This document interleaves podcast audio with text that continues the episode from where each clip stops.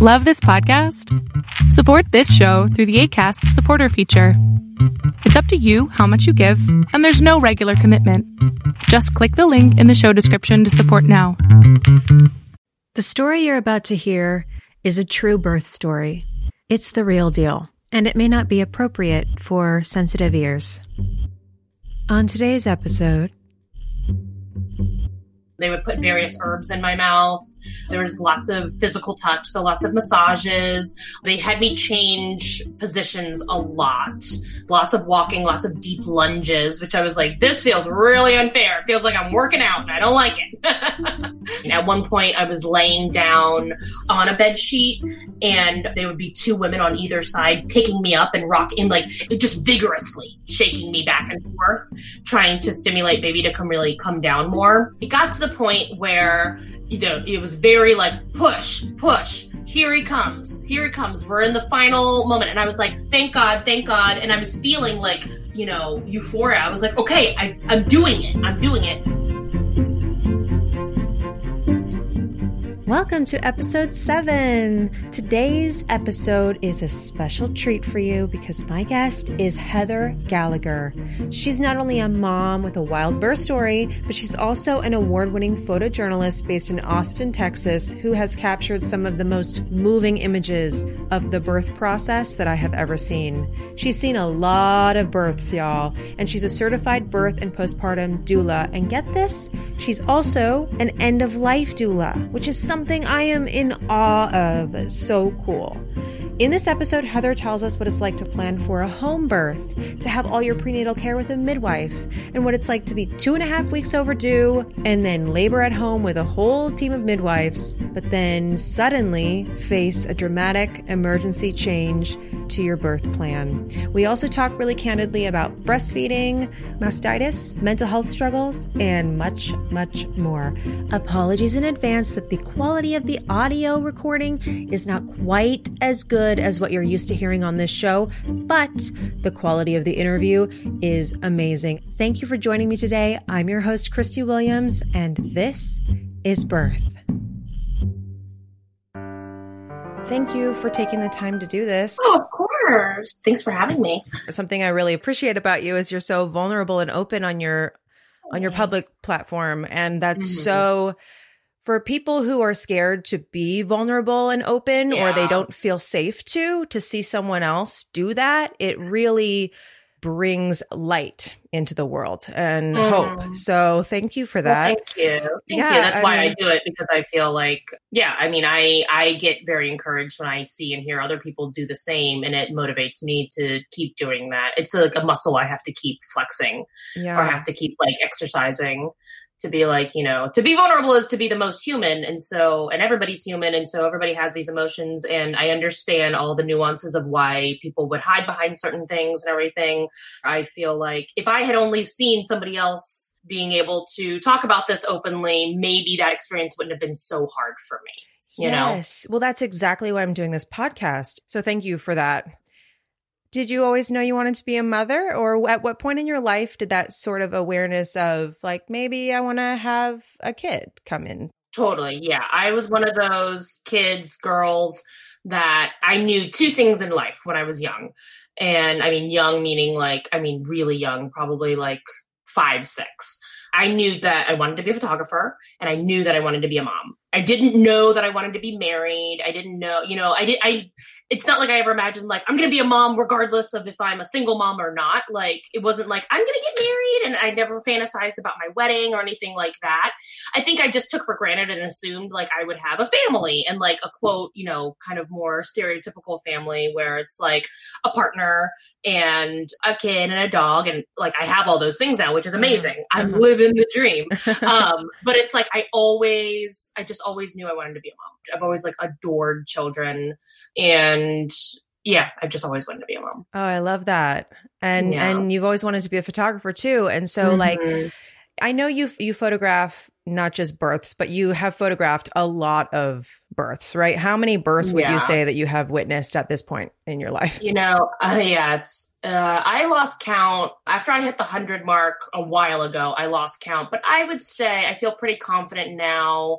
It's in between 150 and 200. Wow. Wow. Yeah. Does anything surprise you anymore or is all is all of it like unique? You know, I I think that's what surprises me is that each birth is unique. Wow. You know, and it's it does and it doesn't surprise me. It's maybe surprise isn't the right word. It's like I'm always I'm so fascinated and I'm so excited by the, the fact that like even if you know a birth goes according to plan air quotes you mm-hmm, know mm-hmm. like according to your like that individual's plan right right because obviously birth is so unpredictable yeah. and even if it's a quote textbook birth you know that could mean various things to various people but let's yeah. say the quote unquote standard which is not by any means my standard and probably not a lot of people's standard but i think it is overall the standard in society mm-hmm. of what that idea that's put out there of like you're this laboring goddess and and like you're in your full power which like no doubt you are but the image that we're we're sold is that like you're in control of everything and right. it's like uh you're sure sure if, but if my full power is complete chaos and you know yeah then great yeah but it's just like you know i think we're bought and sold this this image of or you know the goal for many people is like to have this unmedicated vaginal birth mm. and everything's peaceful and it's all love and like it's this amazing best moment of your life and like i don't want to diminish anybody who has had that experience that's amazing you know mm-hmm, mm-hmm. but it is i will say the majority of the births i've witnessed and including my own birth it was like, yes, in hindsight, I'm like, wow, I can't believe I did that. That was incredible. But also, I can put myself back in that moment at any time and I can be like, that was a shit show. Yes. Like literally and figuratively, because I shit all over the bed, you know? like it was a shit show. Yeah. I did not feel like my divine feminine. I did not feel like I was in control. I felt like I was going to die, you mm-hmm. know? mm-hmm. It's very extreme. And I think that I sort of had that that same idea of like, oh, this is going to be a calm, no matter if you have an epidural or not. Like, you know, I had yeah. complications with my epidural mm. and it did not go the way that I expected either. So I think that's sort of the interesting thing is literally you don't know what you're going to get until it until it happens. Totally.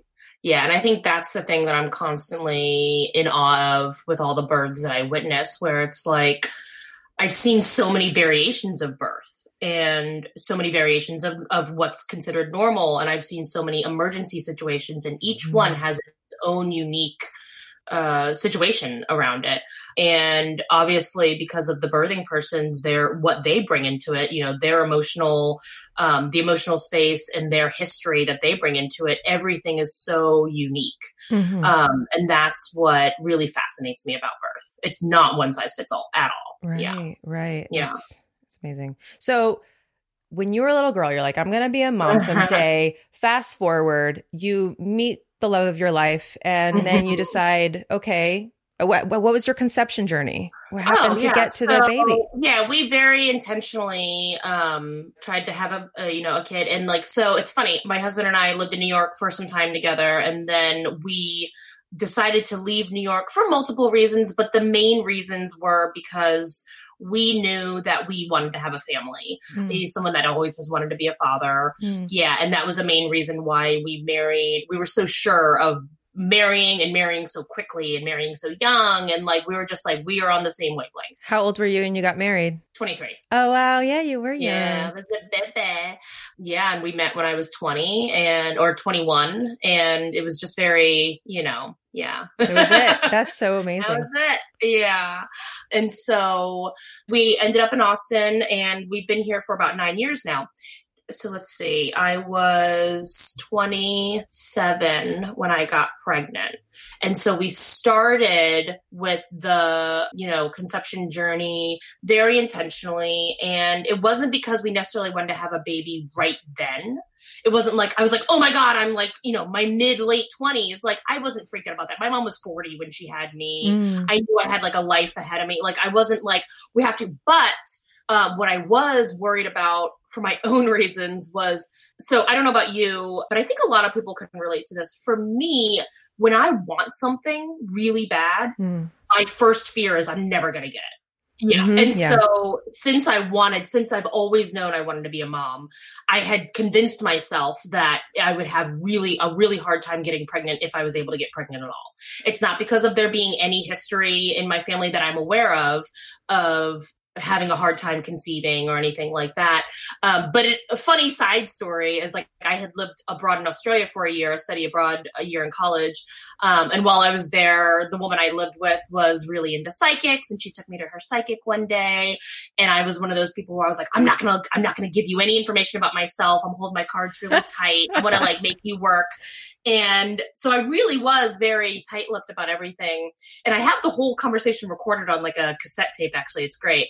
And at one point during our chat, she just grabs my wrist and she goes, Don't worry, you can have a baby.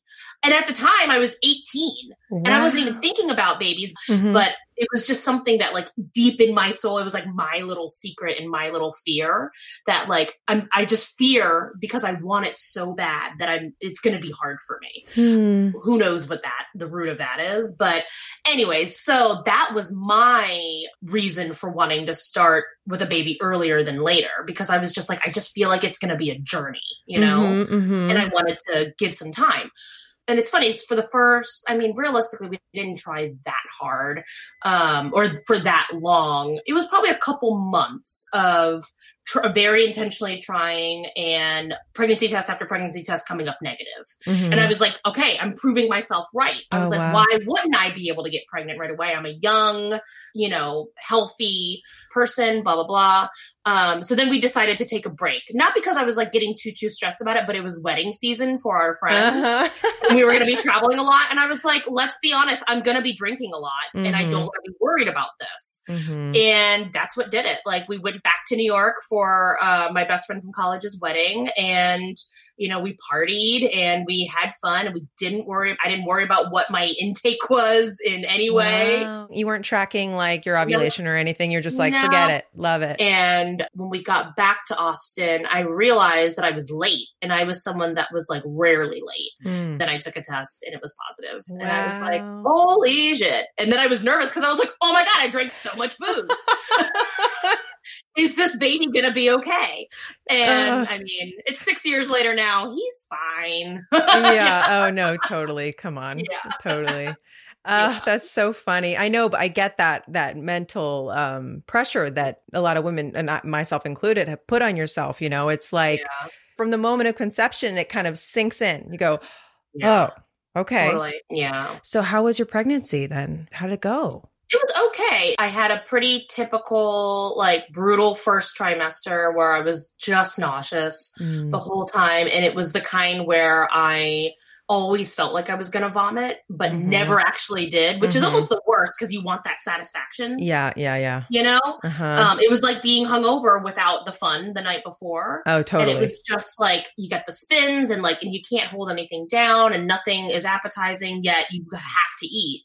yeah. And so that was pretty brutal, but like in hindsight, you know, it could have been much worse. Mhm. Um, I had slight heartburn throughout, but for the most part, it was a really, really smooth pregnancy. I was very lucky. Yeah, I gained a ton of weight though. I gained about 80 pounds. oh, wow. How did that make you feel? Were you were you stressed made about it or? feel disgusting. Oh, okay. Yeah, and I I'm someone that's always had weight issues. I've always and it's I've never been a dieter or anything, but I'm someone who just because of like where I was in my life metabolism wise or just activity wise you know, it's funny. You look back at pictures of yourself when you're younger. I don't know about you, but like for me, and I was just like, I can't believe I thought I like. I used to be like, oh my god, I'm so fat. And but I look back at pictures of myself when I was 20, and I was like, are you kidding? I was like the teeniest thing in the world, I know. and so it's like a body dysmorphia thing. yes. But then I've also had times where I was I had gotten much bigger just throughout my teenage years. I you know, I've been anywhere between a size double zero and a size 20. My body is capable of growing and shrinking so much. Right. And so when I did gain that 80 pounds, I knew I was going to gain some weight with my pregnancy. Um, but my midwife, because I, I had a, um, a midwife because I had attempted a home birth, Oh, that's what, okay. We're gonna get there. I'm excited to hear yeah, that. Okay. Uh, but my midwife was very like, okay, you need to watch your weight. And I'm someone who's very sensitive about, I don't like to restrict myself. You know, Mm. I'm not a fan of diet culture. I'm not a fan of body shaming. I Mhm. don't think fat is a bad word, but I was feeling out of control because I was like, I'm just physically so hungry. Mm, I don't know how to curb this. right. You know, I just felt totally out of control. And that's what was like disgusting or scary to me. Where I was Mhm. like, I can't control myself. I don't see where this is going. And like, Mhm. I almost felt like I wasn't in the driver's seat of my own body. Right. Which is You know, kind and- of like pregnancy and postpartum anyway, but you had this Mhm. additional thing with your weight, which sounds like even Totally. a- it's like adding an insult to the injury almost. you know? Yeah. And then I have my midwife like confirming that. Because, you know, then you have all this self talk where you're like, oh, actually, you're fine. You're fine. But then you have your midwife being like, actually, we need to like really slow it down if you want to get this baby out successfully, you know? And I was like, oh, crap, you know? Hmm. um, and then fast forward, he was two and a half weeks over his due date. Oh my and so- goodness. wow. Yeah. Yeah. And it Okay. was like in the middle of May in Texas summer. Oh. And I was just like, all of this is adding up to be very scary for lots of reasons. And it's going to be miserable, you know? right. So tell me as you're approaching your due date, you're you have a birth plan that is to give birth at home. yeah. Completely unmedicated, um, un, you know, no, no intervention. Right. And Uh, your all your prenatal care was with a midwife or did you ever go to an OB? Okay, so all No, of it never was went to an, never went to an OB. I only had one. We had the one 20 week scan, Uh-huh. but aside from that, no sonograms. Wow. And you felt very confident about that choice and Yeah, had you had you had experience I don't know at what point you started photographing births, you know, Mhm. but was this after that? Had you already experienced a lot of birth before this you got pregnant yourself or So yeah, funnily enough, I so I had started photographing birds in 2011, Okay. and I was pregnant in 2014.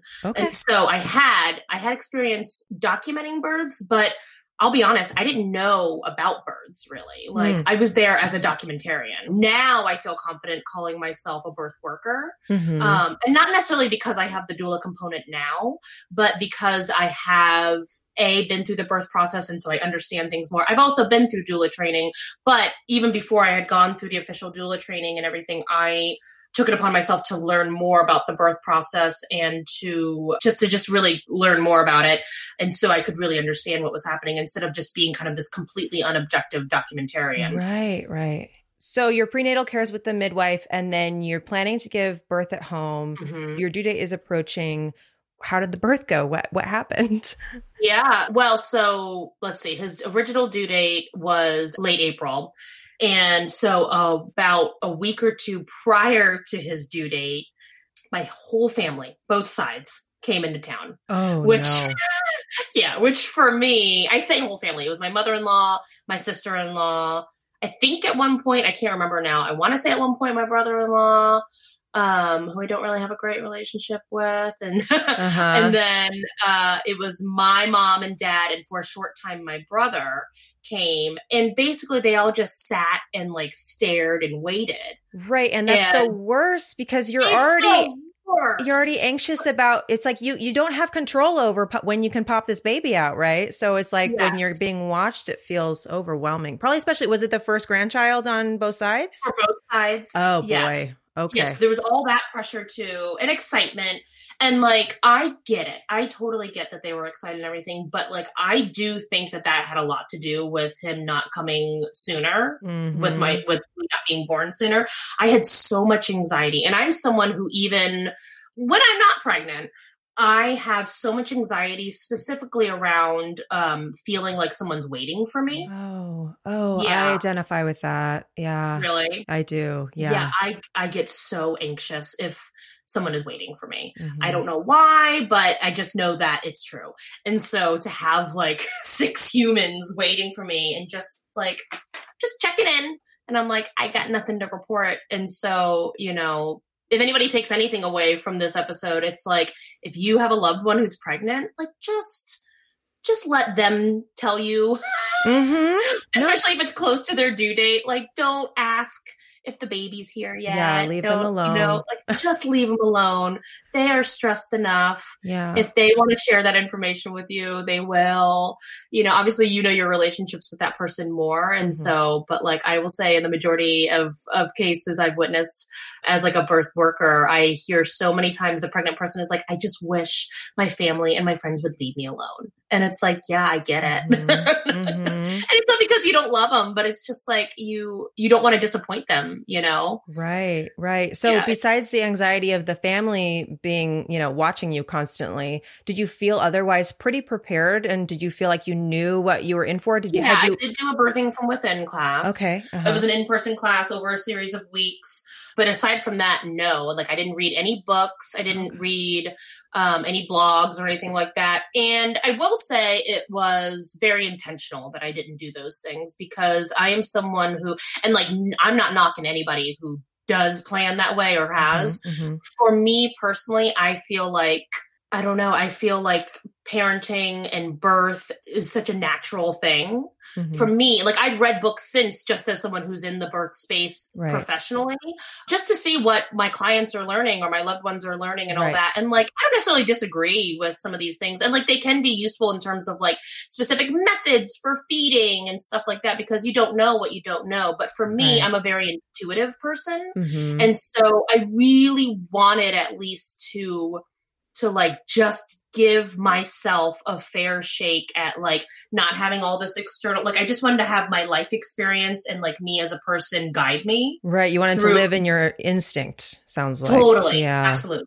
Um and so that's what we did. And so we fumbled our way through many things and are still fumbling our way through many things. Right, right. Yeah, but yes, in terms of the birth itself, he was ultimately born on May 15th in the morning. So it was on the evening of May 14th in Okay. 2014. Um, and it was late at night. I couldn't sleep. I was massive. I was so uncomfortable. I was so angry Yeah. that I was still pregnant.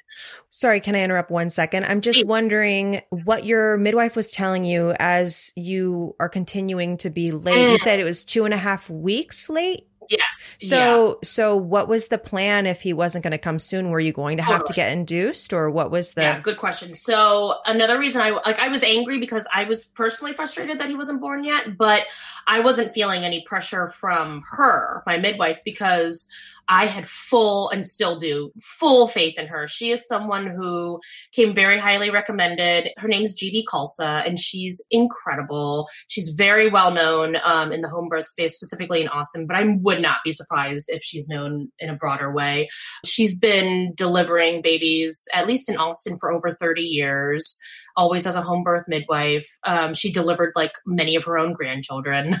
Oh my Um, gosh! I know, which is so wild. She said that was actually really hard for her. I'm sure just emotionally, you know, Oof, just to I- see her children going through labor. Oh yeah, But I just think that's so amazing. And she is someone who like I mean, it's the stereotypical. She wears the like the gauzy, like colored, like think like Eileen Fisher, Yeah, you yeah. know. yeah, yeah. Everything smells good. She always smells like essential oils and like Mhm. I am just in love with her. But I just trusted her and still do implicitly, you know? And that I think that's really important to how whatever your choice is in your care provider. yeah. And if you choose the free birth, there has to be trust. So you Mhm. either completely trust yourself or you have to completely trust your midwife, your OB, you know, whoever is there to help you. And so I really fully trusted in her to guide me. Wait. It's time for fun facts you didn't know about giving birth. Let's talk about fundal massage. After you deliver your baby, you will complete the third stage of labor, which is delivering the placenta. And after the placenta has been delivered, it is very common practice for your nurse or midwife to come and push very hard on your belly. This is called a fundal massage. Heads up though, uh, this is not a pleasant massage. It can be painful. Why do they do this? Well, your uterus is a large sack of muscles, and after your precious little human being has been ejected from this large sack of muscles, it needs to contract back down to his pre-pregnancy size. Yes, you heard me. You will still be experiencing contractions after giving birth. Sometimes for several days, although these postpartum contractions feel more like period cramps than labor contractions. And the reason that your nurse or midwife may perform a fundal massage is to manage and possibly prevent postpartum hemorrhage or excessive blood loss. When they push on your belly, they are assessing how firm your uterus is, where it's located, if it appears to be contracting properly, and during all this, they will also be monitoring how much you are bleeding into your pad. Basically, they just want to make sure you are safe and you're losing the proper amount of blood and that there's nothing to be concerned about. Typically, a fundal massage is done after both vaginal and cesarean births, so it doesn't matter what kind of birth you have, and it's usually performed every 15 minutes for the first two hours after your birth. My personal experience with fundal massage is that it was very uncomfortable and a little painful, but not unbearable. And the good news is that it was over really quick. Some women do think that this is a very painful experience, but that's birth for you. Every woman experiences it differently. It's a great idea to ask your doctor or midwife about this practice and find out more. Remember, you are always in control of what is done to your body at any point, and the choice to opt in or opt out of any procedure is always yours. It's a good idea to know if and why a fundal massage is practiced by your chosen delivery team. So add it to your list of questions to discuss with your care provider. And now back to the show. So you're late. So what's she telling you? She was definitely concerned about his size, but she wasn't concerned about the timeline of it. She kept reminding me your due date is just a guess date. You know, it's not exact it's not an exact science, which is true especially because I never went and got sonograms or anything like that, you know? Oh, right. So they didn't really measure the embryo in the beginning to tell you mm-hmm. your due date. Oh, okay. Yeah. Interesting. And so then she was saying, like, he'll come when he's ready. Right. And, or they'll come when he's ready because we didn't know if he was going to be a boy or girl at the time. Um, oh my gosh. That's so crazy. I didn't even think of yeah. to ask you that. So it was yeah. a complete surprise. It was a complete surprise. Yeah. When we did that one 20 week scan, we didn't, and again, it was like a guess 20 week scan, but it was probably pretty, you know, relatively accurate, give or take. Yeah, we specifically asked not to be told the gender because to us it didn't. I mean, obviously it doesn't matter. You, right, you right, right. It. I didn't want to have any influences, and I definitely didn't want my family to have any influences because, like, right, right, know? yeah, yeah. Um, anyways, so yeah, she wasn't too worried about the timeline of the birth, but she did say, yeah, if it goes like over three weeks, then we'll talk about some induction methods. Mm-hmm. But it was never like, okay, at this point, then we got to go to the hospital. She was oh. just like, you'll be fine. You're a healthy young person. It's going to be a big baby.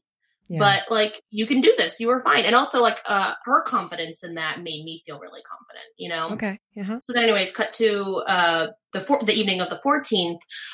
I was just having really difficulty sleeping. It was really late at night. Tim and I were fighting about who knows what. Mm-hmm. And I was just like, I'm going to go on a walk. And I took our dog on a walk. And oh, I'd also remembered that throughout my pregnancy, but especially towards the end stages, uh, GB was like, um, don't worry, don't worry, the full moon is coming. And that was actually. I, that's that such a great thing for her to tell you.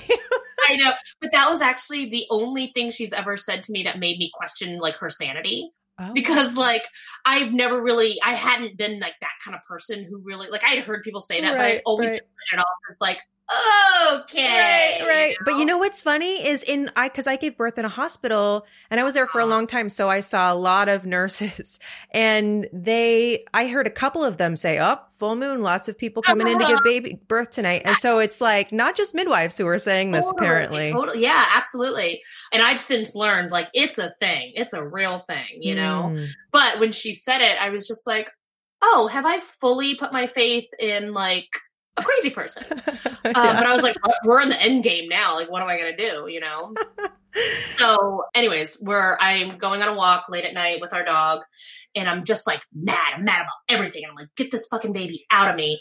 And I look up and I was like, oh, it's the full moon. And I remember like just screaming, like cursing at the full moon. I was like, fuck you, full moon. You're supposed to get this baby out. Like, blah, blah, blah. And I was just like, yeah, right.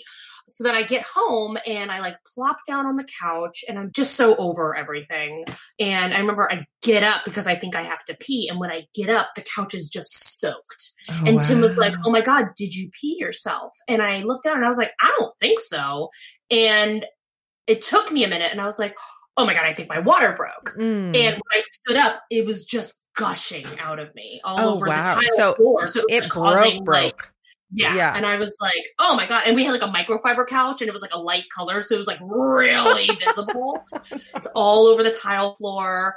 Um, it's like kind of becoming hazardous because it's like slippery. The dog's licking it up. And I was just like, oh my God. Oh my God. And I remember like I'm grabbing Tim and I was like, okay, thank God. I think the baby's coming. And I was like, but I'm so mad at you right now. I don't have any recollection what our fight was about, but in the moment, hormonal and Right. also, you Oh. know, for you know, I was mad. I don't remember why, but at the time I was very mad. I was like, I do not want to be fighting during labor. I don't want to have all this bad energy during labor. And so he we, he was like, should we just put a pin in it? I was like, let's put a pin in it. Uh, like I love can't it. carry this energy into this, you know? Um, but I just remember that very distinctly where I was like, this is like a, a real moment for us right now. Like we're either going to make it or we're not going to make it. And I'm not going to let our marriage break on the day I'm having our baby. Like, are you kidding Yeah. me? You know what I mean? It just felt so, I felt like everything was riding on that moment. Mm, Um, to just because I had to feel emotionally safe, you know? Of Um, course. so anyway, yeah. So he starts blowing up the the birthing pool, and oh no, no. First he calls the midwife. Um, she's like, "What's going on?" And he was like, "Okay." He explained. He was like, "Her water broke," and she is very chill, and she lives about forty five minutes away, and it was in the middle of the night, so there wouldn't have been traffic. But she was like, "Okay." She was like, "Sounds good." Um, it's. I think it's gonna be a while still. Like she puts me on the phone. She's like, "Tell me how you're feeling." Um, and I was like, I'm feeling okay right now. I think I was like, it's more just adrenaline, you know? Mhm, mhm. And, um, And you like, weren't okay. contracting yet? Sorry to jump No, in, but no, not, not yet, but very soon after I started. okay. Very soon after. And that's what prompted her to actually come out right away. So at Right. first, the initial phone call, she was like, okay. She was like, I'm going to get a little bit more rest. I'm going to keep the phone right next to me. She was like, you just kind of breathe through things. Try you try to get some rest too. She's like, she's telling me to go get, try to get some more rest, which Mhm. now as a birth worker, I know that that is highly recommended. Yeah. But in the moment, I was like, how am I supposed to just go to bed right now? Like, that feels crazy. Um, but anyway, so we got off the phone and that was going to be the plan. It was like, call if anything changes. We called back within like five minutes because my contractions started Wow. and they started really intensely. And so then she came right out. And by the time she got out, I was already in the birthing pool having massive contractions and they were really, really close together. oh wow. Yeah. And so like I kind of went just from zero to 100. hmm And I remember I was vomiting a lot in the pool. Mm. Yeah. And she had the skimmer and skimming it out. And I was just thinking that was the beginning of me thinking, I was like, this is going to be brutal. like, I was like, I'm not going to have a pretty birth. Like, I just knew it. And that was okay. I mean, like, I was like, okay, it's fine. Like, and I wasn't worried. You know, there's some people, and I don't judge it at all, but like, I've seen people who are like, I don't want my partner to see me vomiting or going to the bathroom or anything like that. Right. You know? Some women are very afraid, very afraid of pooping. Uh, Yes. And in front of their partner or even in front of their Yeah. doctor. And it's sort of like a big thing to get past. But I mean, it's Yes. such a natural process of your body to like get rid I of these. Totally get it. Yeah. Yes. And like for me, it was not an issue, but I remember telling myself, I was like, it really has to not be an issue. Right. You know, it's not like accidentally slipping out a fart at like a party. It's like, you know, it's like, okay, we're going to just like, we are married. Like, right let's go. that's what You it is. know? you know because like the first kid and i've only had one kid but uh, you know the first time you think that you're very very vulnerable with your partner but really when you start to give birth you realize like oh my oh, partner's yeah. about to see me get vulnerable. And Very. it feels a little unfair. I felt like it was a little unfair. I was like what? Totally. you have to see me like this? And I, I probably will never see you in this way. But that's what marriage is. It's just you know I you have to let go a little bit Oh, totally. Yeah. Yeah. wow so Um, that's great though that you made that decision and you were like i'm cool with it it doesn't matter let's go you know because that's yeah, and kind I think I had to like say it out loud. I mean, like Tim and I are very comfortable around each other, but I remember saying it out loud. I was like, "This is gonna get messy," and Tim was just like, "Okay, here we go." Like, I got towels, I got sheets. i love that so he was Yeah, like was no like- big deal i'm here for it Yeah, yeah. He wasn't like, oh, okay. He was like, okay, let's do it. Like he was in it, and I was like, Love it. okay. Good. And so it was a, you know, it feels like it's forever when you're in the middle of it, but in total, I labored at home for about eight hours. And at certain points, like I did actually, I was able to like take little naps throughout. Oh wow. so Um, you weren't contracting like the how was the pain management then? If you were It- able to take naps, was it really It was a lot. okay? My midwife said, you know, in the moment, they're being very encouraging, but they're like, you have a very high threshold. Mm, mhm. and I was able to rest through contractions. They were constantly like just being like, open your mouth. They would they would put various herbs in my mouth, Hmm. and there would be, you know, there's lots of physical touch, so lots of massages, Mhm. lots of, um, you know, are you familiar with the rebozo? Rebozo, yeah, it's Um, like a yeah. um scar, almost like a scarf kind of. Yes, long- going around your hips and your Mhm. sacrum and like kind of shaking. It's a traditional method. And uh, Who was it? see, Who was had- there? Sorry, I'm sorry. Who was in the room? Was it just your midwife and your and your Oh, husband? and, like I don't remember when they came because I was kind of going in and out of napping or just like in my own space, like Mhm. in my own head. yeah. But it started off with just him, and then it grew to Tim and GB. Um, and then eventually, GB had called in Ulrika, who was her uh, apprentice at the time. okay. And then eventually, they called in two more Oh, um, assistant midwives uh, slash doulas to come and assist. And I think it was also to just because I had called in the middle of the night, I think it was also to allow the two main women, so GB and her partner, to take some rests, Mm. you know, and replenish and everything because they're like, it could be a long labor, Yeah. um, which I totally understand. They have to tap each other out. so you you felt supported. Incredibly supportive. Okay, great. Let's see. So they had me change positions a lot.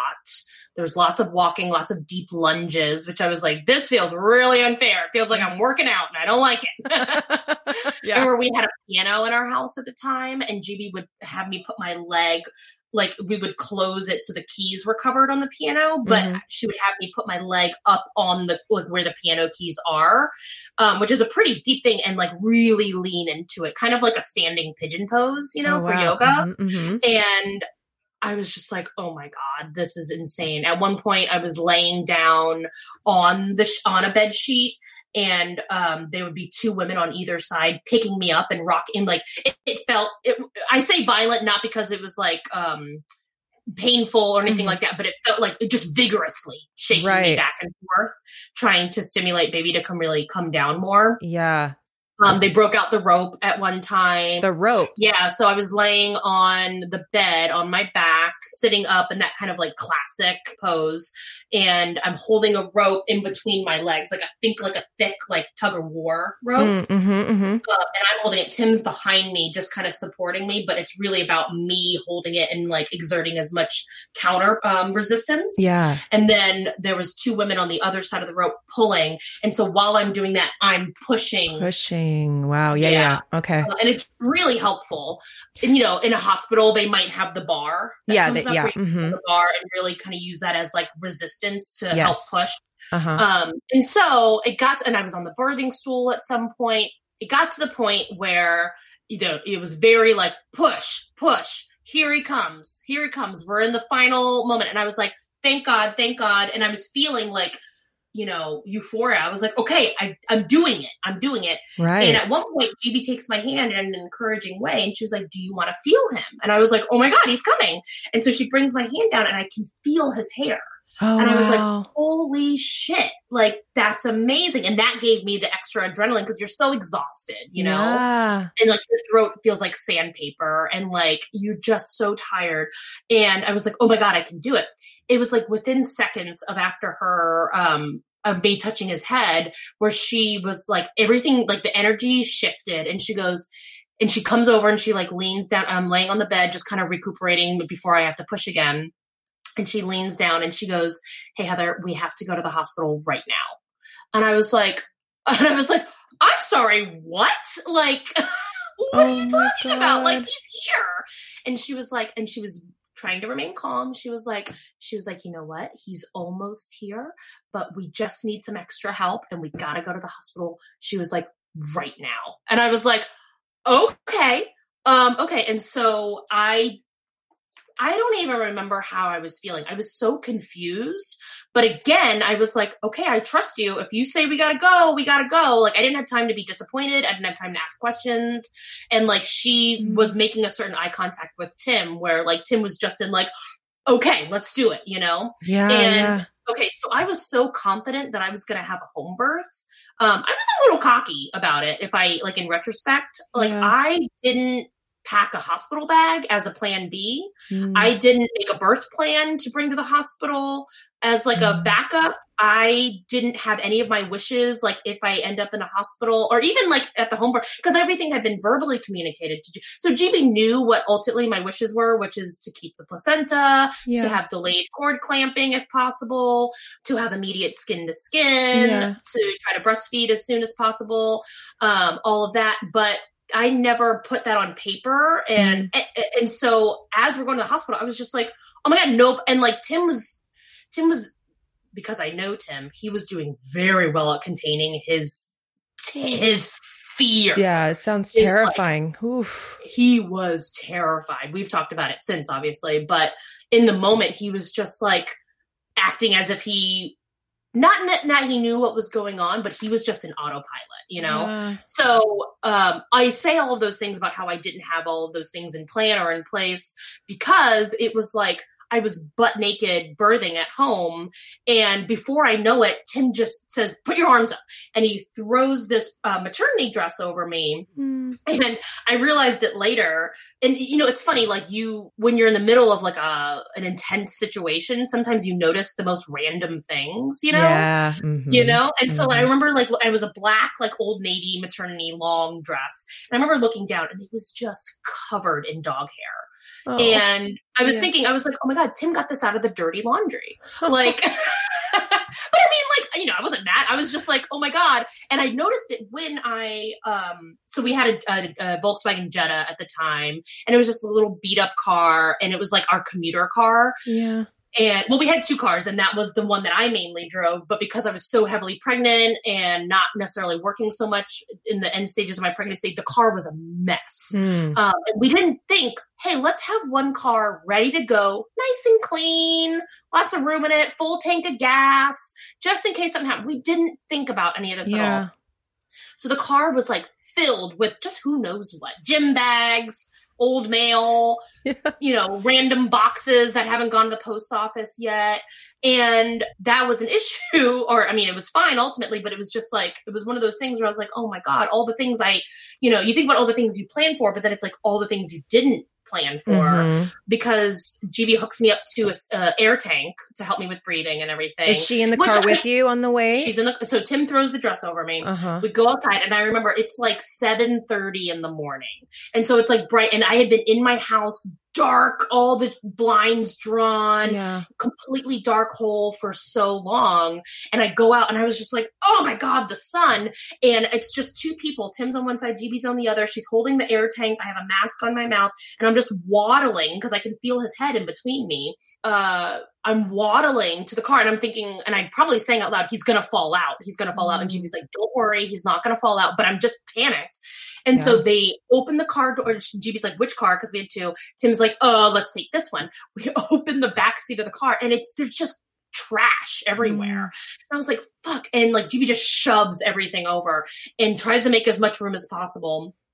And we we go, she sits in she scoots in the furthest over and then i lay down with my head opposite her and my legs i'm so i'm laying on my side. I'm side laying um, i'm facing the back of the driver and the passenger seat and my legs are on top of her legs. And she's just rubbing my thighs and just saying really encouraging things to me like you got this. We just need a little extra help. Everything's gonna be okay. Your baby's fine.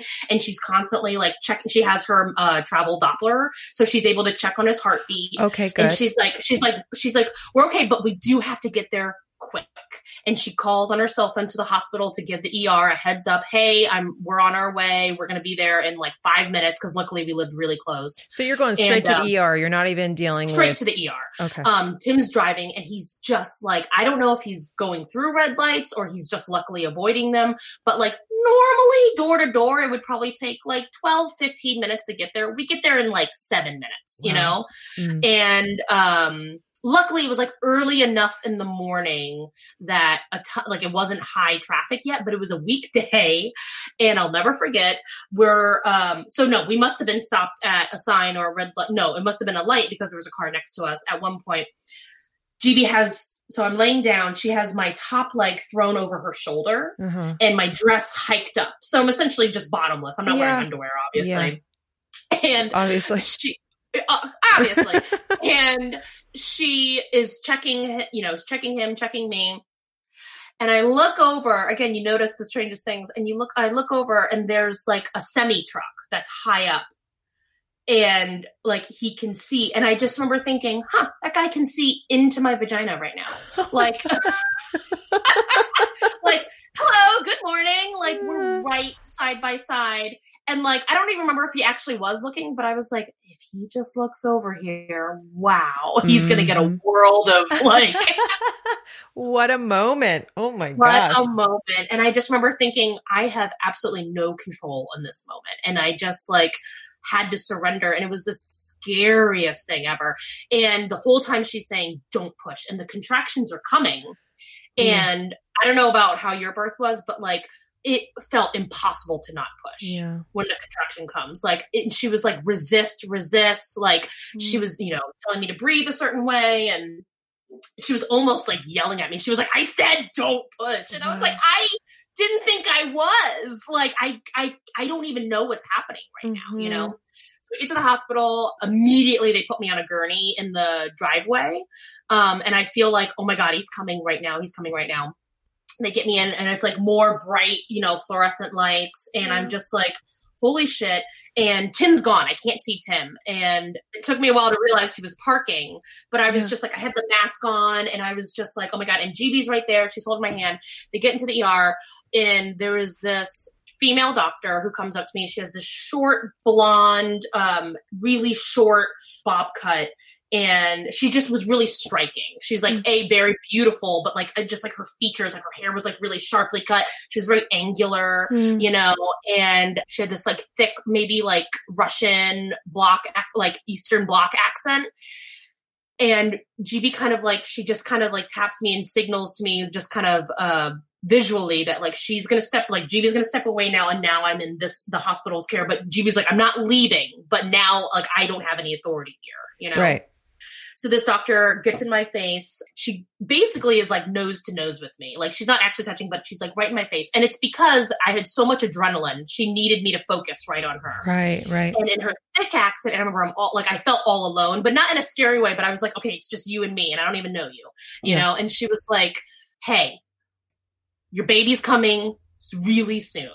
She was like, I'm gonna try the forceps one time. If it doesn't work, we're gonna do a C-section. And she goes, either way, your baby's gonna come and it's gonna be great.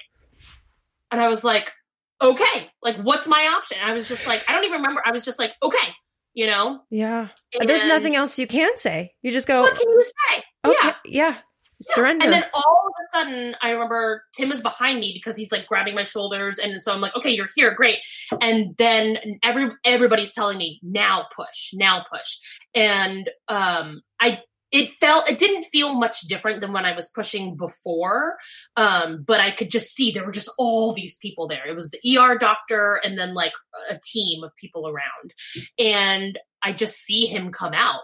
And I was like, oh, thank God. And when he did, I when he came out, I like followed my eyes with him. Like they took him away immediately, not away away, but like they took him to like I can't remember if he cried immediately. To be honest, there was just like so much noise in my head. Yeah. Um, Tim followed him, and you know, I remember s- watching Tim for signals of like good, bad. Like you know, I was watching Tim's reaction, and Tim was just so overcome with emotion, Yeah. and he was crying, but he would have been crying either way Yeah. and um and then he turns around and it's like a big smile and the baby's crying Oh. and i was like oh thank god so then i finally like was able to like kind of relax but my body was shaking Mm. so much i had so much adrenaline i was shaking so much somebody comes over to hand me lee and i didn't even know if he was a boy or girl then yet but they come over to hand me the baby and i held him for realistically i don't know how long it was i felt like i was only able to hold him for a couple seconds Hmm. and I was shaking so much that I said, "Someone please,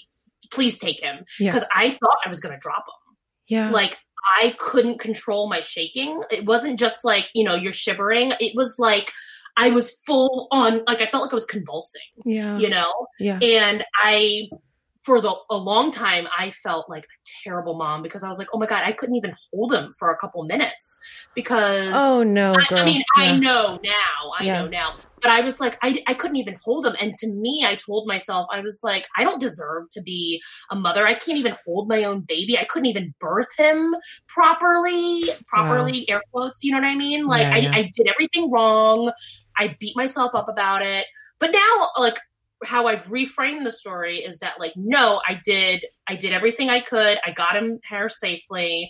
And when I chose to not hold him in that moment that was my instinct kicking in being like I need him I just need him to be safe right now. It's not about me. Yeah. I need him to be safe. And so that has made me feel better about it but for a while in the immediate postpartum and like up to probably two and a half years postpartum I was really that was a catalyst for it but there were also other things hormonal things for sure yeah. um, but I had massive postpartum depression for the first three years about yeah. Yeah. Um, but that's the birth story, and it's wild. Wow. So so when you when they rush you into the ER and then you're on this gurney, where where do you actually push him out? It's not like right then and there. Did they take you in a in a room it or was like in a triage. it was in a triage. I was, just, triage? I was just separated by curtains. Like I was not in a private room at all. It was like in the ER. Wow. So did they Mhm. rush you there because your midwife hadn't told you why exactly, right? So, So yeah, why? the longest time I didn't know why, and I just I didn't know what happened, and I was afraid to ask because I didn't. I was afraid that whatever the answer was, I wouldn't be able to accept it. Like I was going to find some way to have it be my fault, and I told myself I was like, I gained too much weight. He was too big, you know. How like, big was he? So he was born nine and a half pounds. Okay, so that's not massive. Yeah, it's actually, yeah, it's not that big in the grand scheme of things. Um, and like I was a, I was a nine pound, twelve ounce baby. My brother was around the same. I can't remember if he was heavier or lighter, but it was around. He was definitely at least nine pounds. My dad was a twelve pound baby. what? Oh, Yeah, I know. And his mother actually died giving birth to him, and so that's a lot of trauma Oh, yeah. there and that was a lot of trauma i had um that i didn't even realize i had but i had internalized it because i knew that birth story Oh, wow. and so that was another reason why i was beating myself up so much about like oh my god i'm gaining too much weight like this is in my dna i'm just i'm bound to be a big person who has big babies Mm. and like yeah i've written a lot of versions of the story where i have the empowering versions and then i have the disempowering versions where i was like this was meant for me. It was meant to be hard and it was meant to be scary. And then i have the other side where i'm like no this is redemption or whatever you know? Yeah. but like really you just have to just reconcile that it could be anything or nothing you know Yeah, yeah. So, Um, so were, was your midwife mostly concerned about the baby's safety or yours or yes his safety? His safety. and I learned actually, so I was on another birth podcast Oh. at this point, probably a year and a half ago. And in preparing for that episode, I was like, I should find out why I went to the hospital. like, wow, you still didn't know. I didn't want to know. I know. I was, I didn't want to know. I was like terrified to know because I was like, he's here now and he's fine and I'm fine. Like, I, I can't believe they more- didn't explain it to you at the time. I mean, maybe because of the chaos, it just didn't happen. Yeah, and it and I think had it been an issue where there would have been a possible um, outcome of like long term effects on either of us, Yeah. you know what I mean, long term physical effects or something, then I'm sure somebody would have said something. And who knows, maybe in the moment she was saying it, but I just wasn't able to hear it then. Right, right. Um, but we did have several postpartum, like, uh, you know, sessions, me and GB afterwards, where we talked, you know, she was like, you know, let's process this and everything. And I remember specifically, um, you know, when we got to the hospital part, I was like, I just, I don't really want to talk about it. Hmm. And she was like, that's fine. If and when you ever want to talk about it, I'm always here. Um, and so then I called her up a year and a half ago, you know, Lee's four and a half, almost five. And I was like, hey, I'm ready to know. and she didn't she didn't skip a beat she wasn't like oh my god wow she was just like okay how much do you want to know and i was like i want to know everything Oh, and it, it was simply i mean i say simply but like his heart tones weren't recovering Yeah. When so in between contractions, the baby's heart tones are are meant to in a healthy, you know, quote unquote typical normal birth, the baby's heart tones are meant to recover Yeah. Because you're squeezing and then when you're you know in between they're recovering um that wasn't happening like it Mm. wasn't like his heartbeat stopped but it was coming to a scary like it was very low Mm. and she said that when we were at home um, she had been trying to manually manipulate him um, to get him out and it was also an issue of his head was just like stuck behind my pubic bone Ah. mm. it just he was she wasn't able to manually manipulate it in a way if if it was like just that and the heart tones were fine she would have been more comfortable but having both issues at the same time she was like nope we gotta she was like i gotta make the call and i'm glad she did Yeah. and the forceps was just what was needed to be able to manipulate him enough Yeah. to slightly turn his head and get out and So, can I ask you about the forceps experience? yeah, and yeah. um, because I had a vacuum assisted birth. oh you did okay for, for similar reasons, because my baby was also in distress.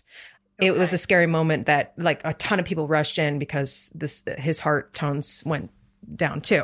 And so um anyway, she said I have to do an episio she's like, "Do I have your permission to do an episiotomy and Oh, vacuum him out?" And I was like, "Get him out. You know, get him out." Yeah. Yes. Of course. Like like in that moment you just you you need them to Yes. just take get, take care of the baby. But yeah so my question for you with the forceps is Mhm. um did they Mhm. have to do an episiotomy with that or did you No. tear or how I, was did, I, had, I had a one degree tear a one degree Um, tear okay which is not that bad yeah in the grand scheme of things. yeah You know? Um, but yeah, luckily no episiotomy, luckily. Um, and luckily that was, it was minimal tearing and I had the dissolvable scar, uh, dissolvable, um, stitches. okay delivery of a baby performed with the help of forceps or a vacuum device is sometimes called operative vaginal delivery According to the American College of Obstetricians and Gynecologists, assisted vaginal delivery is only done in about 3% of vaginal deliveries in the United States. Whether or not your doctor chooses to use forceps or a vacuum, it mostly depends on their own experience and preference. One of the main advantages of assisted vaginal delivery is that it can often help you avoid having to have a cesarean delivery. So in the grand scheme of things, yeah, it's not great to have to have that, but it's not that bad. So what was the healing like, you know, in the first couple weeks then? Like did you feel like you were prepared for that or had anyone like prepared you for the postpartum No, sor- no. no, no. okay. And it was fine. I wasn't actually so surprised by it. It made logical sense that I was going to be swollen and really sore um down there and i was terrified of my first poop you know like Oh many people gosh. are yeah yeah, yeah. painful. um and you know those the postpartum underwear and ice packs are a godsend and the Mhm. peri bottles um but yeah no one really prepared me for that but i wasn't i wasn't too surprised about okay so down like you know from the belly down i wasn't too surprised about what that felt like or anything. What i was surprised about and did not prepare for mentally um because you can't really prepare for it physically was uh the massive i got so engorged in my breasts. Mm. and i in total had ma- full-on mastitis four times Oh my postpartum Can you Have tell us you what that had it? experience like is like? No, I had, Oh but I was, God. I was afraid of it because I know someone that had it, and um, she Oh didn't tell me the details of it, but it sounded horrible, and so yeah, please tell us. it's horrible it's essentially when you have a plugged up uh milk duct okay. I was producing so much that like him and me and pumping couldn't keep up with it. Mm-mm. And so there were just times where it was just building up and like, you know, you let it spray out into your breast pad or whatever, or in the shower and you're like, you hate to waste it, but you're just like, what else am I supposed to do? But it's like while you're sleeping, I'm just like filling up. It just became untenable. And so I remember the first time I got it, I thought I had some virus or something because I Mm. got, I was so cold. I had like cold shivers or, you know, where it's like your teeth are chattering. I couldn't have enough blankets on me but I Mm. didn't have a fever or anything like that. I was like white as a ghost. I was sweaty, clammy. I felt like I was dying. And I was just like, when will the assault on my body end? when will this end? you know, you have pregnancy, you have labor, you have the initial postpartum. Like I'm okay being exhausted and swollen and tired and all and beaten up, but like this, this is entirely unfair. Yeah. You know?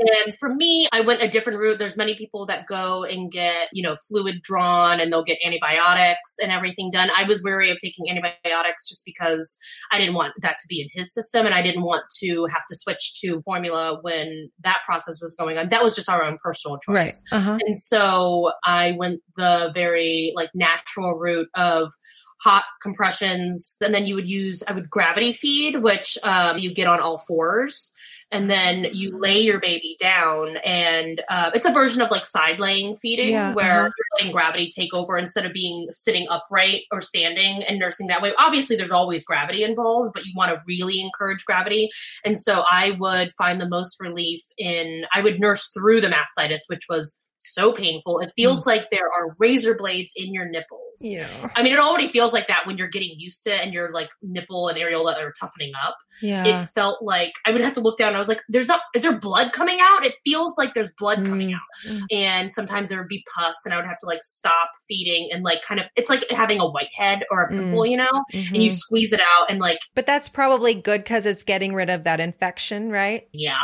Yeah. In the shower, I would just beat really hot water on it and just squeeze and try to like eliminate as much as possible. Um, you can take wet cabbage leaves, like green cabbage leaves, and they have like a real, um, uh, detoxifying, but also what's the word I'm looking for? Um, if you lay them on there, it can draw out. Okay. Um, mm-hmm. Absorbent. Yes, and um, so I would lay like I would just sleep naked with like cabbage leaves on me. Mhm. um, yeah, and there was various like herbs and stuff that my midwives would give me. Did you ever go to a lactation consultant during? No. No, I never did. I mean, I believe in them full, wholeheartedly. They're you know godsends for um, for people, but again, like I just. I think it was a combination of like me wanting to just do as much as possible on my own. And Mhm.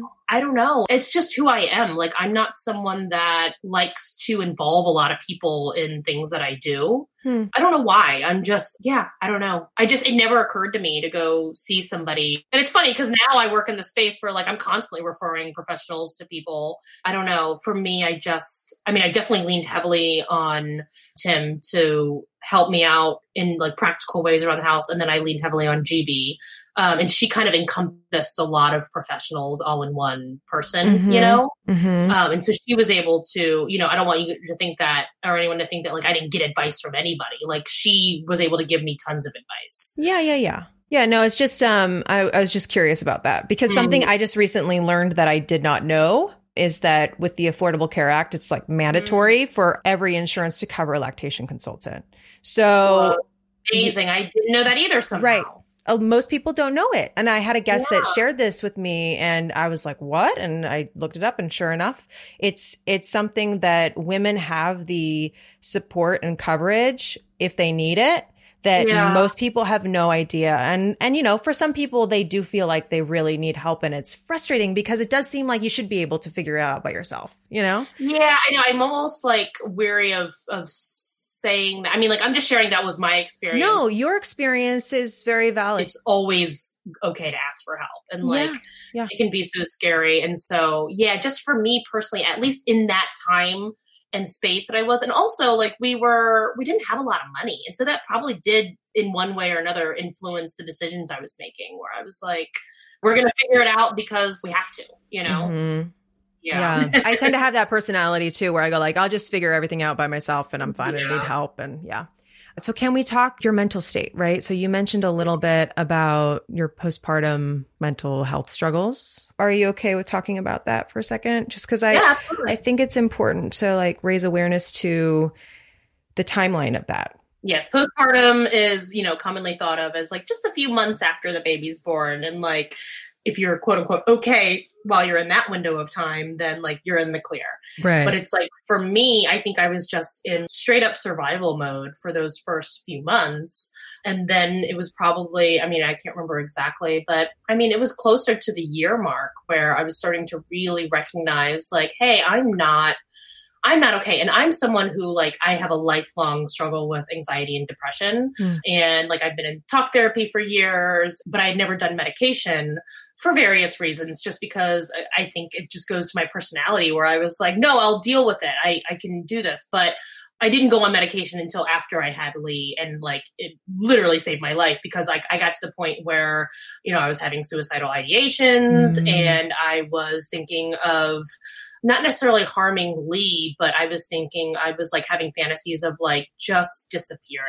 Mm. You know, and like abandoning my family and not like starting a new life, but it was like I just wouldn't imagine.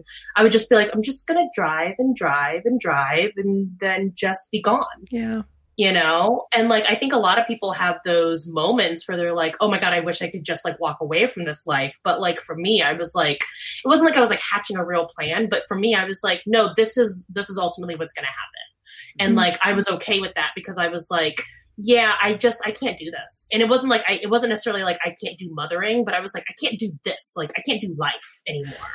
You know? Yeah. and like my mom's been suicidal my whole life and like oh. i've Oh yeah, and so like, and I've witnessed her attempting suicide multiple times, and wow. like, um, she's undiagnosed, but I have a long history with witnessing and experiencing firsthand what mental illness looks like. Mm. And so when I started feeling like, and as a child, you don't understand it when you're seeing your mother do it. You're just like, what are you doing? You're my mom, you know? Oh, you saw that as a child. Oh, yeah, absolutely. And oh, then, you know, we have a very complicated relationship. And it's because I've had to put a lot of boundaries up, but I've also had to grow a lot of compassion for her. And ultimately, when I started feeling a certain way, I was like, holy shit, this must have been what she felt like.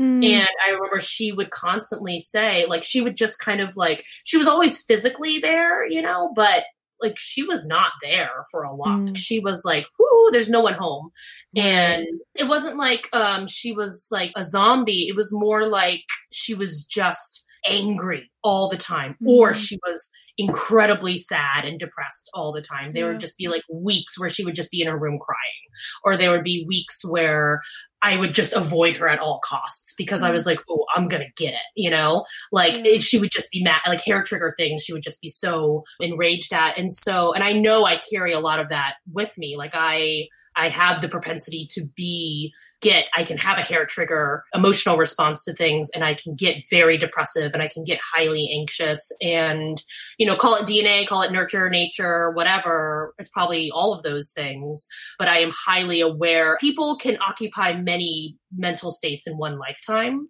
Right. You know, and it doesn't necessarily define them, but it can define a moment in life. Yeah. And so um, that's a lot of why I do what I do and why I'm so verbal and outspoken about lots of things, specifically mental health in not just birth spaces, but in all spaces. And also like my mom is, is a deaf immigrant. And so that played a lot into, I think her mental health issues. Yeah. And she had two traumatic birth stories with my brother and I. Wow. All of that is to say, I carry a lot of her trauma and my own trauma. And so when I started recognizing, I always wanted to be a mom, like I said, but, and a lot of those things were, I wanted to be a mom in spite of her. Ooh. I wanted to, I wanted to be, a, I wanted to be the mother I didn't have. Right. And then when I started noticing myself becoming the mother that I felt like I had, I was like, nope, I can't expose Lee to this. I can't. Mm. Like, oh my God, it's happening. Oh my God, my life has caught up with me. Yeah. And so I like was like, I gotta go away.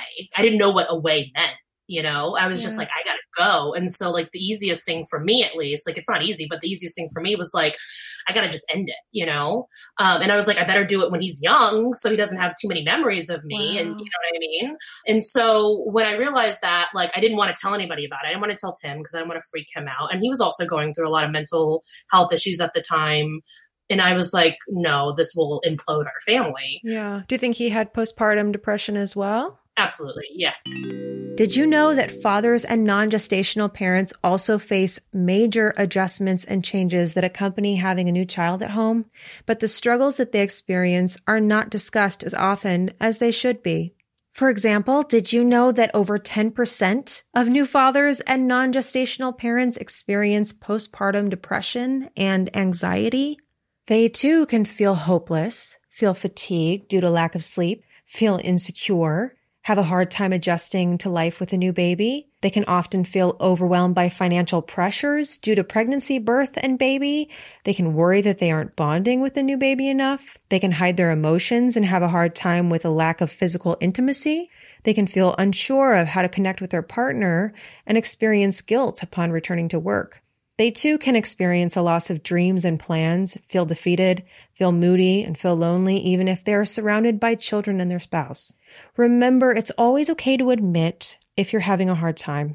It's okay to be honest with how you're feeling. A family is only as strong as all its members. Talk to a professional, join a support group, get help. It's okay to take care of yourself too. Um, and so then I finally went and saw a doctor and I gave them the light version of it because it can be so scary to like talk about all these things when Can it's you in say- your own head. I'm sorry. No, no, I'm just wondering the doctor you saw was that a psychiatrist or who it was just a regular GP. a regular GP? Um, and I actually felt like they were really, really judgmental of me, even though I get it. Like, it's okay. And I was surprised because, like, I shouldn't, you know, everybody's different, but like, it was a woman doctor and she was also a mother. And I was hoping that there was going to be more compassion there. I think it was a combination of just bed, bad bedside manner and it was a cultural difference. Hmm. But uh, I felt really judged by them. They immediately just started throwing out diagnoses, which, you know, and I was like, oh, okay. Um, and like, I just kind of stopped seeing that doctor and I went to see a psychologist, a psychiatrist, pardon me, and a combination of talk therapy and really working through some intergenerational trauma Yeah. and getting on a prescription, which I definitely think saved my life, you yes, know? yes.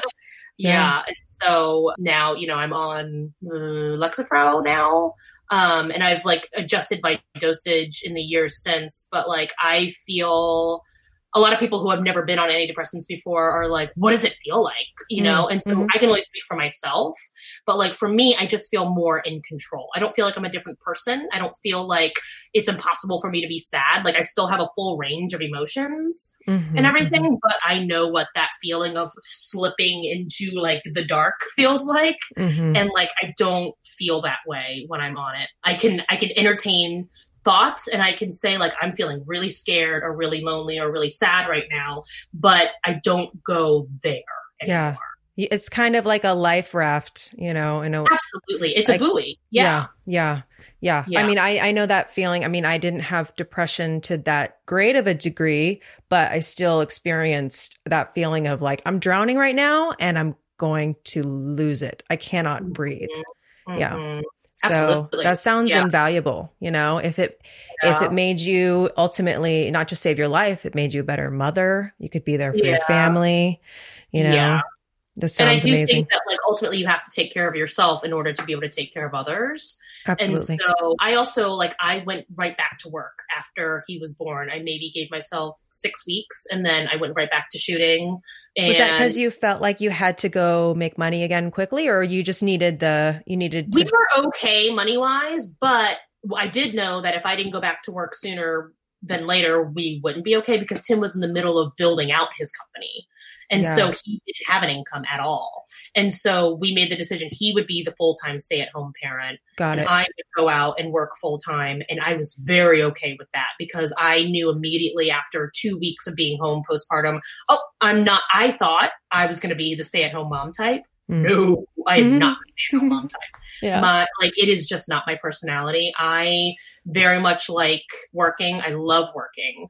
It gives me a different sense of accomplishment and I, and it's a different identity. Mhm. I love being a mother, but like I I love being a full time working mom. Yeah. You know, and so that was also a life raft for me because I could focus on other things that would kind of help my mind just be. It, it would just exercise my mind in a different way, you know, Yeah. And it would give me more. It would give me value in a different way. I know that you didn't. I'm just going No, I mean, I'm I'm glad you shared that because I think that's a really important point of view to have, and also it's it's great. You know, like it's not a one size fit all motherhood, absolutely and not. and if you're surprised by the way that you end up approaching it afterwards, great. You know, like Yeah, I think a lot of people discover that they're not cut out for stay at home, for either or, for either stay at home um, life or for the working outside of home life. right, exactly. And yeah. so you know, there, I think people often surprise themselves with what they think is going to be their, you know, I also, you know, when I said I wanted to be a mom before I had kids, I was like, I want to have three, four kids. Now that we've had one, I'm like, I'm good. you know? yeah. Every now and then I'll like entertain the idea of having another, but then I'm just like, I don't think I can go through all that again. You know, right? All the hormonal changes and mm-hmm. like, yeah, it's, it's okay to change your mind. That's like totally. that's a thing yeah. that I'm learning. We're evolving people. We're not stagnant. Yeah, exactly. Yeah. Oh man, how do you feel that your relationship with your body has changed since becoming a mother?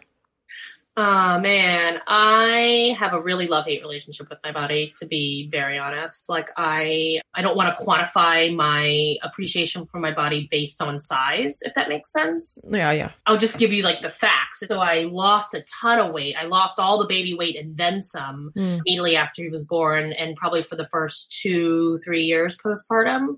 And I attribute that mostly to a just keeping up with a baby and then a, a crawler and a toddler who's walking around, but also because of all all of the breastfeeding, you know? Right. Mm-hmm. Yeah. And so, like I said earlier, I breastfed ultimately for five and a half years, mm-hmm. and which is a lot. I mean, really, I only stopped like seven, eight months ago, wow. which is crazy. And so, in that time, in the last two years, I've gained all the pregnancy weight back and then some. And like, I'm at my heaviest ever. And like, I feel, I feel betrayed by my body. And it's mm-hmm. not because of what I look like now. It's because I feel like I have simply no control over it, mm. if hmm. that makes sense. Mm-hmm. You know, I just, I just feel so like not at peace with my body. And again, mm. it's not because I'm at the larger size, but it's because I, I don't know what to expect from it. I feel like I have no control over it. I think maybe I'm just not accepting the aging process. Maybe that's what it is. You know, I just yeah. feel like, oh my God, I don't know what to do with you. You're like your own separate entity and I have no control over you, you know? Yeah.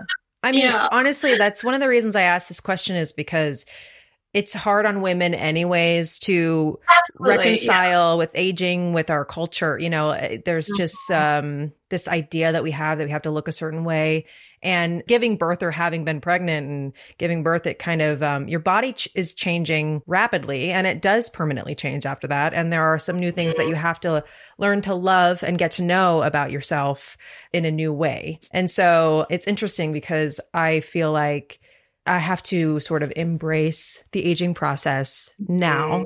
because mm-hmm. like you were saying earlier about looking at those photos of yourself back in the day and being like mm-hmm. oh i looked really great what was i thinking Right. I've had that thought too with photos of myself. And it's interesting to like think, well, in 10 years, I'm going to look back at pictures of myself today and say, yeah wow, you know, you look great. And it's going to be like, I ever criticized that body. Yeah. Right. So it can either be a lifelong uh, looking mm. back and be like, oh, actually, you were pretty good, girl. Right. And I want to be able to appreciate myself in the now. Exactly. And that's the thing. And it's not that I dislike how I look. I love myself and I love my body, but I don't recognize my body. And I feel it just feels foreign to me. It's like, can I just feel like I actually possess my body instead of my body possesses me, you know? right, right. You know? Yeah. Yeah. That is an, it's a strange feeling. I just have like two more quick questions. Yeah.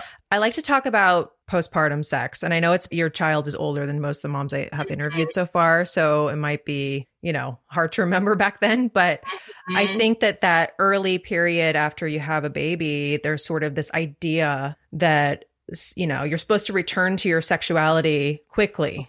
Mm-hmm. How is your journey in discovering your you know your new mom sexuality yeah. and um, how long did you wait to have sex if you want to talk about it you oh, know. oh yeah no that's fine i remember not wanting to be touched for a while i was just so sore down there and i was like that's just it's just my vagina's seen so much lately like it doesn't i'm fine with it and like my libido was down also you know yeah. I can't remember how long it took. It took a while. I would say probably a couple months. Mm-hmm. And I remember the first couple times after we started, I was like, God, I hope it doesn't, I hope this isn't what it now feels like. Mm. It, I felt like I, like I was just like bones down there, mm. you know, it, it wasn't like it was dry. It was like, it felt, I don't know. It just, everything felt different and mm. not like good different. It just felt like I did, I didn't feel like my vagina was like back to its normal self, you mm. know? Um, it just felt like a hollow cave. you know, like it didn't feel like a, a, a, like a you know a juicy peach. It felt like a hollow cave, and I was wow. like, I don't like it. Ugh. And like you know, if you don't like it, how much can your partner like it? You know, right, right. and it's hard to communicate that too because you know, yeah, and sex is all about sharing an experience, right? Totally. So yes, and luckily, I mean, Tim's very, very, very patient. Um, and we honestly, in general, we have very different sexual rhythms. Mm-hmm. And we go through periods where we don't have sex for a while. And that's, you know, that's marriage. that's marriage. And like, I think, I think that would have been the case, baby or not but I, it is distinct. There's the before and then there's the after baby. Yes. And that life is very different. And we were much more active before, but that was for multiple reasons. It was before we had kids and it was before we were in our 30s and it was before we had mm. been married for over a decade. And yeah. you know what I mean? And so now we're very much in the after. yeah, yeah. And it took us a while, but like, you know, it's all it's all ebbs and flows. Yeah. But I think it's very normal for the birthing person to like be put off by the end of, by the idea of sex for a while. Yeah. oh yeah. yeah. yeah. Um, yeah. I, I still haven't met a mom who's like raring to go, like within yeah. like a year usually. Yeah. You know? But hey, you got it back, like good for you. Like Exactly. You know? Everyone's different, but it's also okay to not feel like into it, you know? That's I remember I did, I was like, I loved my boobs though, because like I've always been like a very small chested person my whole life. Mm. And so like, you know, when I was fully engorged, I probably had like C's. And to me, that was like the equivalent of having like double D's. and I was like, oh my God. I've always been like a double A, which uh-huh. is like half of an A, not A twice, but half of an A. And so, like, you know, like just to have like a full cup size of any letter was like, right. And that made you feel sexy? Oh, that made me feel incredibly sexy. Oh, I love that.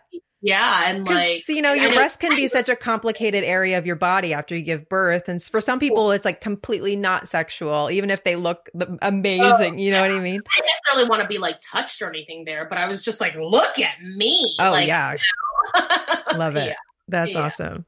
Uh-huh. Oh my gosh. And then my last question is just you've seen so much of what the birth experience is like. And I guess to boil it down to one piece of advice is very difficult. But is there anything that comes to mind that a new mom who might be pregnant right now, going on the journey for the first time in their life, you know, like what would you say to them? Yeah, just what what sort of advice would you have for anyone who's about to enter the battle zone here? Mm you can't pour from an empty cup. And so you have to take care of yourself, and that can look like many different things. And I know that what a lot of people, primarily women, primarily birthing people, you know, it is very hard for for birthing people to to ask for help and to to do what they need to have any form of self-care. And like you know i hate that self-care has been marketed so much that i think it immediately conjures up the idea of manicures and massages and all of that which mm. like sure if that's what self-care looks like to you then great go for it. But to me i think self-care is much more holistic than that it's your mind and your body. And so, you know, take care of your mental health. If that means talking to somebody professional, yes, your friends and your loved ones are good, but they are not your therapists. And mm-hmm. that is something that, you know, is really important to know the distinction. and if that means going on medication, if that means altering your diet, then do whatever you can within your means. I know that a lot of things feel out of reach because therapy can be expensive, you know? And I don't want to say, but do it anyways, because I know that that's not an option for a lot of people. Yeah. There are services out there. There are mental health services that are accessible to folks. And so asking for help to see if there are resources that are more cost efficient for you, like that is a step in the right direction of getting the help you need.